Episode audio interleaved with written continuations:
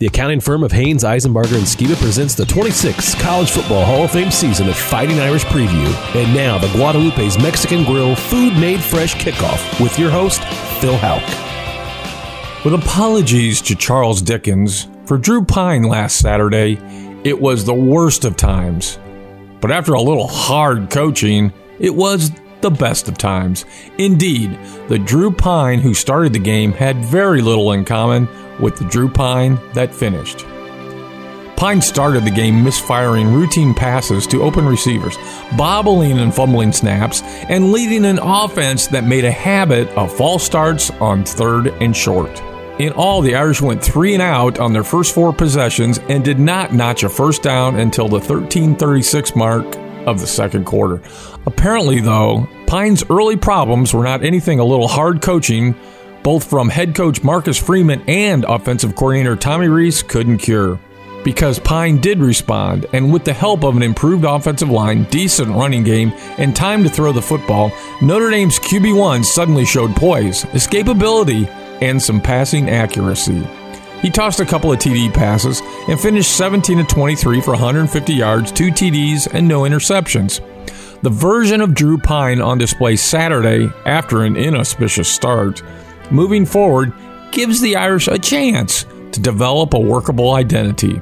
Run the football, pass when you need to, and play really good defense. And that is a recipe that can work as the Irish look to leave the worst of times behind and move forward in hopes of enjoying some best of times in 2022. Guadalupe's Mexican Grill, located on Illinois Road, look for new Fort Wayne locations soon. Now, stay tuned for Fighting Irish Insight from America's foremost authority on Notre Dame football, Tim Prister, senior editor of IrishIllustrated.com.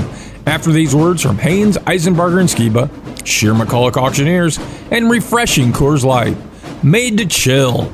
This is Fighting Irish Preview. The University of Notre Dame exemplifies dedication to hard work, integrity, and personal values, which result in success in the classroom and on the football field. The professionals at Haines, Isenbarger, and Skiba, like Notre Dame, know the same dedication, and their experience and expertise provide peace of mind for you and your business. Tax planning, tax compliance, auditing, business valuation, and estate planning, the full service accounting firm of Haines, Isenbarger, and Skiba, like the Irish, has what it takes to help you achieve success. Located in Fort Wayne near Jefferson Point, Haines, Isenbarger, and Skiba proudly supports Notre Dame football and congratulates all those who are a part of the greatest tradition in all of sports. Go Irish! That to do list you have needs one more thing chill. It's an easy thing to do. Just crack open an ice cold Coors Light and chill. Take the afternoon off and binge watch anything. Go to happy hour and stay for a couple hours. Who's counting, anyways? Or hang out with just your dog because you've had enough human interaction this week. Whatever you do, do it with a Coors Light. Mountain Cold Refreshment made to chill. 2020 Coors Brewing Company, Golden, Colorado. Celebrate responsibly. Now back to Fighting Irish Preview with your host, Phil Houck. Well, Tim Prister, uh, it's of course great to break into the win column last week. Let's let's go with that to lead, but but I got to ask when when Drew Pyne was stumbling out of the block and stumbling is being generous, I think with with kindness. Five mistake field possessions by him to start the game. Uh, no first downs in the first quarter for the Irish offense, and it, it, and pretty much everything was in the lap of uh, Drew Pyne.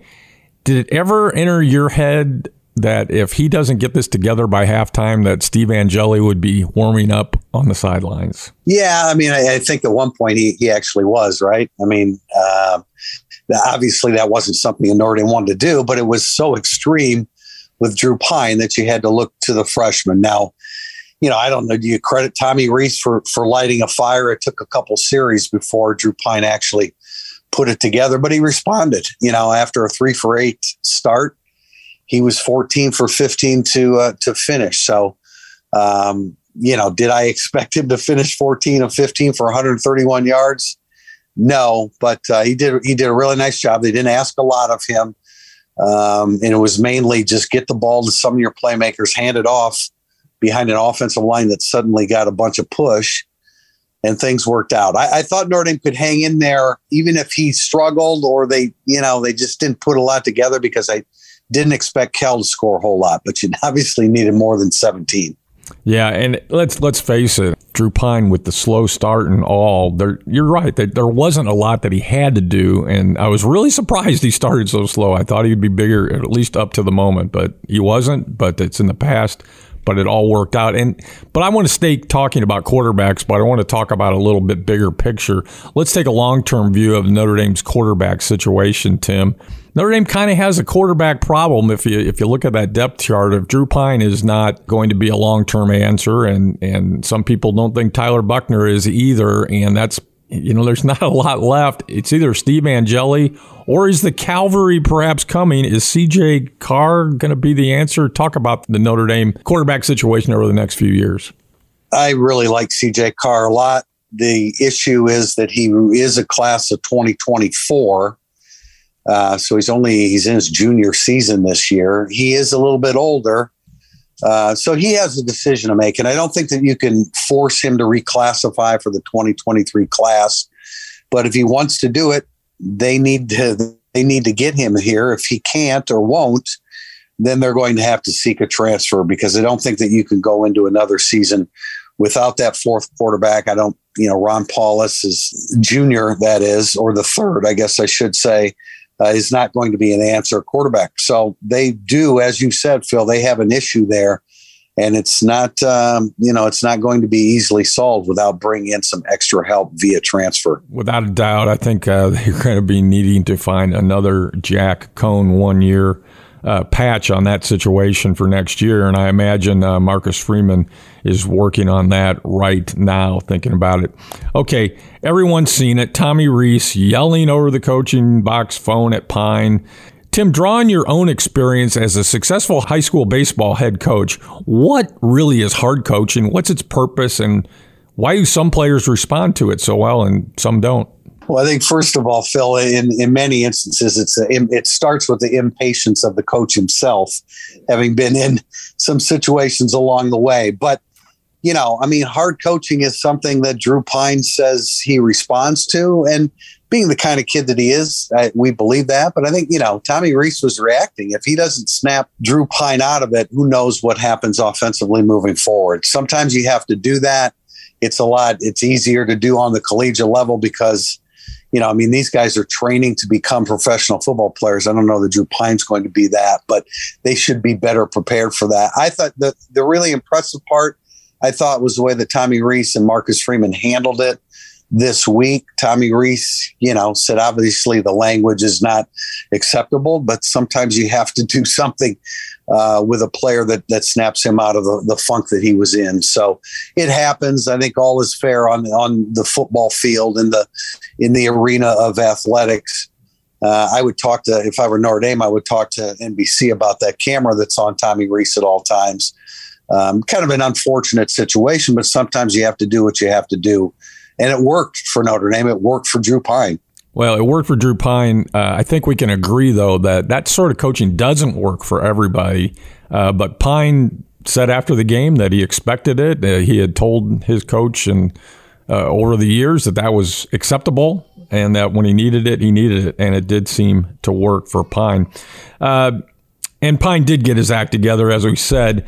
Uh, but Tim, 17 to 23, good numbers there, but none of those passes really went down the field, did they? I mean, we're the missing aspect of this offense clearly at this point is no vertical passing game. Tim, what are the chances that Drew Pyne with this wide receiver group has the ability to add a more vertical aspect to the offense? Well, first of all, the the, the seam route that he missed to, to Michael Mayer early could have you know, I don't want to say changed everything, but it certainly could have set him up for a little bit more success. But, you know, now they're about to face a defense in North Carolina where eh, can they push the ball down the field? Yeah, I think that they can. I also think that they can continue to work the short game if they can add the, the running aspect of it as well. They're not going to be able to push the ball down the field the way they could with Jack Coan. They're not even going to be able to push it down the field the way they could with Tyler Buchner um, you know, who misfired on a couple deeper balls. I, you know, I just think that Tommy Rees has to play this play by play. the receiving corps. I, I, I don't think that they can really trust Braden Lenzy to win, um, you know, 50 50 balls down the field. They're just going to have to make do. You're going to have to feed the football to Michael Mayer more. At the forefront of everything, Phil, they have to run the ball first and foremost. Yeah, they do. And they did that last week, and that was certainly a welcome improvement. Uh, the running game showed up 140 yards, uh, four yard average out of uh, combined out of Chris Tyree and Audric Estime. And it was so refreshing, Tim, to see the first contact on those ball carriers when they get the ball didn't occur until they were actually up to the line of scrimmage, where in the first two weeks we saw it occurring earlier. There was a really good push developed by this offensive line last week. Talk about that development. Almost hard to believe, wasn't it? I mean, that's a pretty decent California front, but they that offensive line absolutely changed the point of attack. I thought in particular, probably the most stunning performance was Zeke Correll at center, who was getting great push. I think we mentioned him last week on Ricky Correa, 6'4, 335 pound nose tackle. He dominated him, especially deeper into the game. And I thought Jarrett Patterson's played really well for two games in a row. And he and Joe Alt combined uh, on, on some some combo blocks. So from center left guard to left tackle, they were really really good.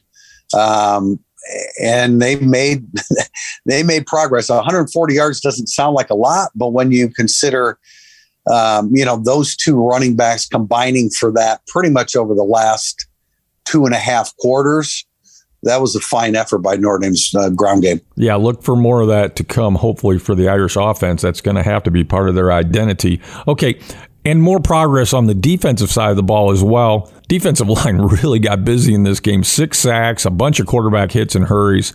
Uh, Jack Plummer uh, was hit so often he just was able to complete 16 out of 37. Is this what the pass rush should have looked like all season long? And is it going to continue this way? And can it even get better? Well, I think it, first of all, I think it can get better because they're not really getting a, whole lot of production out of the defensive end spot opposite Isaiah Foskey. The three that the, the three uh, guys on the inside, Jason Ademilola, Howard Cross, and Jacob Lacey were outstanding last week. And again, that's that that's a decent offensive front. So I think if you continue to get that push from the the the defensive tackles, Foskey needs a compliment. This is a good group to be going against the North Carolina group, although they're not as bad as they were last year when they allowed 49 sacks uh, by the offensive line. But uh, yeah, it can get better because they can get more productivity out of the opposite end spot. And there may be some uh, productivity to be had against North Carolina this week. There better be if the Irish are going to be successful. You mentioned Howard Cross. He's leading the team in tackles. That is really impressive for a defensive lineman. How good has he been? He's been great. Uh, you know, he has so many assets. The one negative is he just doesn't have a lot of stature, a lot of height, but he's quick and he's relentless. And everybody talks about how strong his hands are. His get off was always the best part of his game. When he was coming out of high school, that was the best aspect of him. You know, Phil, uh, he's leading the team in tackles. I doubt it ends up that way, but the last time Notre Dame had a defensive line, lineman lead the team in tackles was Trevor Laws in, in 2007. It wasn't a very good year for the Notre Dame team but he had a great year. And this, I wouldn't put, I wouldn't necessarily put Cross in Trevor Law's uh, category, but he's being ultra productive. 11 tackles against Marshall, seven tackles against California. Yeah, I hope he keeps that up. Uh, but generally speaking, it's the up to the defensive line to really set the linebackers up to run kind of interference for them. And the linebackers are the leading tacklers. But Howard Cross really playing well. And good play out of the secondary. And freshman cornerback uh, Benjamin Morrison got the start in this game. Tim, I hear you think this young man has a chance to be pretty good. Talk about Morrison. I, I think he has a chance to be a great Notre Dame cornerback. His, his ability to mirror receivers is just outstanding. Now, he was beaten for the longest reception of the game last week, a 33 yarder to J. Michael Sturdivant and he was beaten off the snap, but he made up some ground and he was in phase with him. It was just a perfect throw. Now he needs to get doesn't need to turn and look at the ball. He can't do that in that situation, but he needs to get his arms up to try to knock the pass down. But I think I think Benjamin Morrison has a chance to be a great cornerback. He's got a little bit more length than I think uh, people realize. He hit the ground running at Ohio State. He wasn't hesitant at all in his first first game as a freshman I think that's a, a sign that Dame's got a, a, a, chance for a budding star in Benjamin Morrison. Six foot, 180 pound, four star out of Phoenix, Arizona. Benjamin Morrison playing really well as a freshman. And another's performing well who's kind of at the other end of the experience schedule. Uh, fifth year Tariq Bracy playing nickelback. He's playing about as good as anybody at that position this year, Tim and it's really gone to a new level. Talk about the rejuvenation of Tariq Bracy's game. Yeah, it's gone to a new level just on time because it looks like North Carolina will have their slot receiver Josh Downs back, caught 101 passes on 144 targets last year. But Tariq Bracy is, we said it on our uh, Irish Illustrated Insider podcast that, uh, you know, I, I can't believe that there are 10 nickels in the country that are better than Tariq Bracy. And I think this would surprise a lot of people based upon you know, some previous experiences for him at corner. Corner's a little bit different than nickel. Nickel's actually harder, but he's really dialed in. And I think he can, eh, eh, when he's lined up on a guy in the slot, uh, he has enough size to defend a bigger player, and he certainly has enough speed, quickness, and change of direction to handle a true slot receiver. He's outstanding. Well, his history has not always been so positive, but right now he's playing great, and lots of good stuff seem to be coming together for this defense right now. Uh, Tim Manti Te'o back at ND last weekend. The ovation that we all heard when he was introduced pregame, really about as loud as I'd heard the stadium get in a long time. You and I and other members of the media got the chance to talk with him pregame what are your thoughts about the Manti story since the Netflix documentary? Has he now cleared himself from the catfishing scandal that broke after his senior season?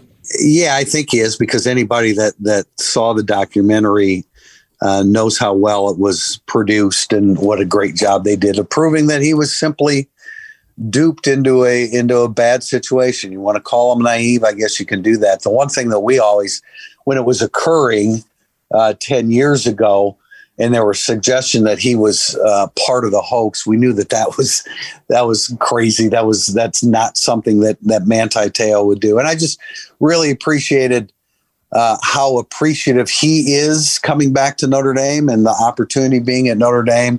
He said all the right things. It's genuine uh, hard not to hard not to have a tremendous amount of respect for Manti Te'o. Yeah, he he just came off uh, in that interview uh, before the media as a tremendous uh, advocate for the university, and maybe that can be uh, channeled in a good way in the future. Uh, watch the documentary, fans, if you haven't seen it on Netflix. Untold: The Girlfriend Who Didn't Exist really well done. As Tim said, unfortunately, there's always going to be snickers from those who want to hate, and that's just something we can't do anything about. Thanks, Tim. Coming up, it's the all time Irish hero, key to an Irish victory, injury report, and the world famous Irish Illustrated prediction.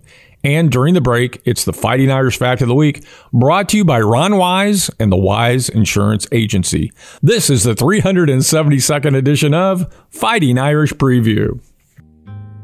This is Art Salzberg. I don't speak for a lot of companies, but Shearer McCulloch is a firm that provides a great and much needed service.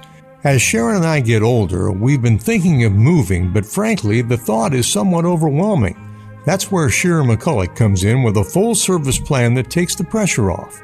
Listen to this Shearer McCulloch will sell your house, auction the items you don't want to take, then pack everything else and move you. In sports terms, that's a blowout win. Shearer McCulloch uses an international auction platform to make sure your possessions are seen by the right buyers. They'll get top dollar for your special treasures. Shearer McCulloch is highly recommended by leading retirement communities and law firms, plus they're AAA with the Better Business Bureau. Call them at 441 8636. That's 441 8636. They'll make your moving experience easy and profitable. Shearer McCulloch. The Fighting Irish Fact of the Week is brought to you by our friends at the Wise Insurance Agency. The Irish have won 24 consecutive regular season games against ACC opponents, dating back to 2017. Call Ron Wise at the Wise Insurance Agency or go to thewiseinsuranceagency.com and get an auto or home quote in less than five minutes. That to do list you have needs one more thing chill.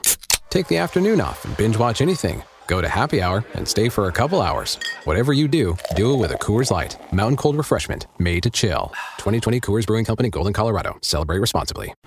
Now back to Fighting Irish Preview with your host, Phil Houck. This is Fighting Irish Preview. The Irish are at North Carolina this week. TV coverage on ABC begins at 3:30 p.m. South Bend time, and it's now time for the all-time Irish hero, brought to you by the Marina at Lake Gage, Chris-Craft, Mastercraft, and Premier Pontoons. New and previously owned, we share your boating passion. And this year we're focusing on the Fighting Irish quarterbacks since 1988. So far, Tony Rice, Rick Mirer, Kevin McDougal, and this week, Ron Powlus. Ron Powlus hit the national scene before he had even played a game for Notre Dame when sports writer Beano Cook predicted that Powlus would win the Heisman Trophy twice and go down as the greatest ND quarterback ever. Talk about setting the bar high. Powlus came to Notre Dame out of Berwick, Pennsylvania, and it wasn't just Beano that thought he was going to be good. Parade, Gatorade, and USA Today all named him their player of the year after his senior high school season. Powlus was in fact touted by many as one of the best high school quarterback prospects ever. His senior year at Berwick, he had led his school to the number one national ranking, and his stats were off the chart 2,900 yards passing, 31 touchdown passes, 677 yards rushing, and another 20 touchdowns on the ground. Powlus made a fast impression on Lou Holtz and quickly won the starting job in 1993 but broke his collarbone just days before the first game. Kevin McDougal, last week's hero, got his chance and Powlus sat the season out. Powlus came back the next year and went on to start 46 games for the Irish. As a junior, he broke Rick Mirer's all time touchdown mark, and as a senior, he set several more school records, including most career attempts, passing yards, and consecutive completions. In all, he left Notre Dame holding 20 all time Notre Dame passing records, and he was a two time team captain. Powlus had a short lived career in the NFL and the World League before returning to Notre Dame in 2005 in an administrative role and as quarterbacks coach from 2007 to 2010. Since 2015, Powlus has served in a couple of different administrative roles and is currently the associate athletics director for football. Tim, somewhere in between the high expectations which were set for him and the reality of a very productive career, the public's opinion of Ron Powlus was unfortunately skewed. I would contend he was an excellent quarterback and leader, but became a victim of impossible expectations. I'll never forget going back a little bit the day that uh, we gathered with Lou Holtz and he informed us that he had suffered a season ending injury right before the start of the 93 season. Now, Kevin McDougal stepped up and did a great job, but the look on Lou Holtz's face told you what he thought he had lost with the injury to Ron Powlus. You know, I think, I mean, I think he was a, a good to very good college quarterback. I, I think that, and, and Lou Holtz would second this, he said it before, he, Powlus wasn't given the surrounding cast that that McDougal and and uh, Rick Mirer and Tony Rice had, and and it showed. And then he had to transition with the Bob Davie era, and that didn't work out real well. So, a lot of respect for Ron Powlus, what he's become. He's one of the most trusted uh, uh, officials at, at, the University of Notre Dame when it comes to making decisions about uh, football, including choose, helping choose Marcus Freeman as the next head coach. That's a fact. Uh, Ron Powlus' son, Ron III, is currently a sophomore quarterback on the Notre Dame squad, currently number three on the depth chart. Ron Powlus, another Marina at Lake Gage all time Irish hero. The Marina at Lake Gage, we love boats. And it's now time for the Aspen Mortgage key to an Irish victory. North Carolina is led by 34 year veteran head coach Mack Brown. They are 3 0, and in a typical ACC scheduling protocol, they had a bye last week. They own victories over Florida A&M, Appalachian State, and Georgia State. They average 51.3 points per game, fourth nationally, but they give up 37.7 points per game, and that ranks near the other extreme at 119th in the country. A trio of freshmen are leading the charge of this high-powered offense. Leading the offense is 6'4", 220-pound redshirt freshman Drake Maye. Maye has already tossed 11 touchdown passes, tied for most in the country, and thrown for 930 yards. A threat to tuck it and run, Maye has also gained 146 yards on 26 carries. He has been sacked six times. Maye likes to spread the ball out. Seven different receivers have seven or more receptions. His top target thus far has been 6'1 freshman Kobe Paysour with 14 grabs, good for 172 yards and two TDs. A pair of tight ends, Kamari Morales and Bryson Nesbit, have combined for 17 catches, 251 yards, and four TDs. Junior wide receiver Josh Downs, who had a big season a year ago, was injured week one, but will be available this week. The Heels' leading runner, Omarion Hampton, rounds out the freshman trio. Hampton is a 220 pound six footer who has scored five TDs while running for 228 yards on 38 carries. That's an even six yards per carry. In contrast to their high scoring offense, North Carolina does play defense, but not particularly well. Heck, they gave up 40 points in one quarter to Appalachian State. A quick survey of national defensive rankings shows the Tar Heels rank near the bottom in many defensive categories. Passing yardage allowed 112th, completion percentage allowed 121st, scoring defense 119th, total defense 123rd rushing defense 112th, passing efficiency defense 126th, etc. You get the picture. Mack Brown brought in a new defensive coordinator this year in veteran coach Gene Chizik, but so far that has not paid big dividends. Two of the better players Chizik has to work with are last year's leading tackler, linebacker Cedric Gray, and cornerback Storm Duck, who definitely makes the all name team, if nothing else. Finally, it's also worth noting that the Tar Heels are among the most heavily penalized teams in the nation. Tim Prister, what is the Aspen Mortgage key to an Irish victory? I think in order for Notre Dame to win this game, they're going to have to score in the 30s. And it, to me, it, against this North Carolina defense, it starts with the running game. I don't think Drew Pyne can just pass Notre Dame to a victory. So it starts with the running game. And North Carolina's given up 523 yards rushing in the last two games combined against Appalachian State and, and, Georgia State. So it starts there. That would open up the passing game. Pyne has to be accurate, obviously, and Notre Dame can take some shots. But I think it start with the, starts with the running game, opens up the passing game, and allows them to ball control a little bit. Okay, score in the 30s. That is Tim Prister's Aspen Mortgage key to an Irish victory.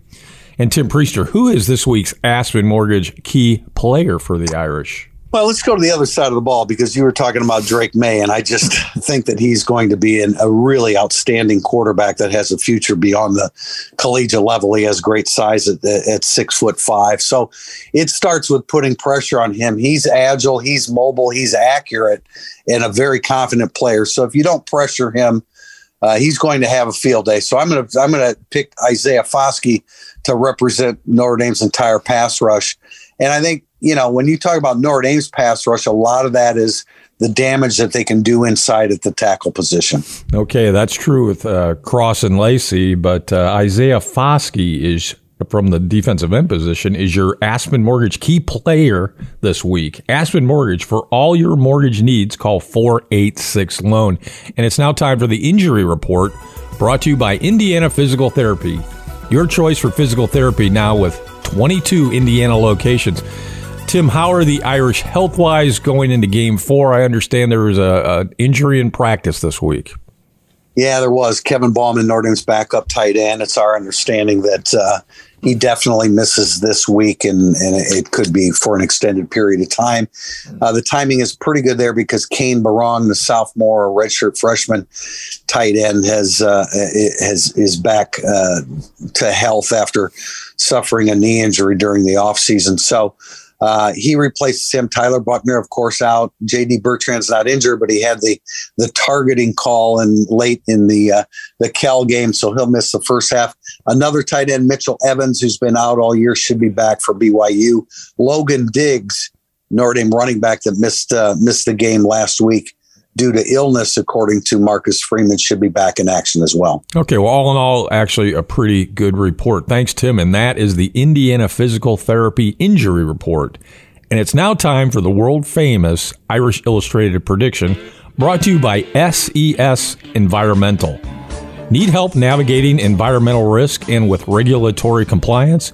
You need SES. Look them up at sesadvantage.com. Tim Prister, Vegas says North Carolina by one and a half. What does America's foremost authority say? I think this will be one of the hardest games to pick just because the timing of it. North Carolina hasn't played a Power Five level competition, although, you know, their quarterback, Drake Maye, has done a really, really outstanding job. This was originally predicted to be a, a higher scoring game. The over underline has come down. So I think that's an indication that um, you know, the Notre Dame can slow down North Carolina's offense. It's averaging 51 points per game, but that also Notre Dame will have some difficulty scoring. I think this is a real tough assignment for Notre Dame. And unfortunately, my feeling right now is that it gets worse before it gets better. 33 to 27 in favor of the home team, North Carolina. Okay, tough going on the road, no doubt about that. And that's an advantage for North Carolina with that powerful offense. And that's Tim Prister's prediction. North Carolina 33, Notre Dame 27. Tim Prister's world famous Irish Illustrated prediction.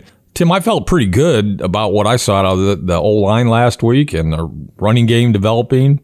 And this is the best defense the Tar Heels are going to face uh, by far so far this year. I think the Irish can slow that tempo a bit, use that ground game, score in the 30s, as you said. I'll take the Irish. ND 34, North Carolina 30. Thanks, Tim. Thanks, Phil. Go Irish, and thanks for listening to Fighting Irish Preview. Special thanks to Jim Shovelin, Brett Rump, Art Salzberg, and studio producer Adam Schenkel. For more Fighting Irish Preview, check out fightingirishpreview.com and also listen to and subscribe to our podcast, available on all podcast platforms. Fighting Irish Preview is the copyrighted property of Judge Phil Productions. Podcasts by Federated Media.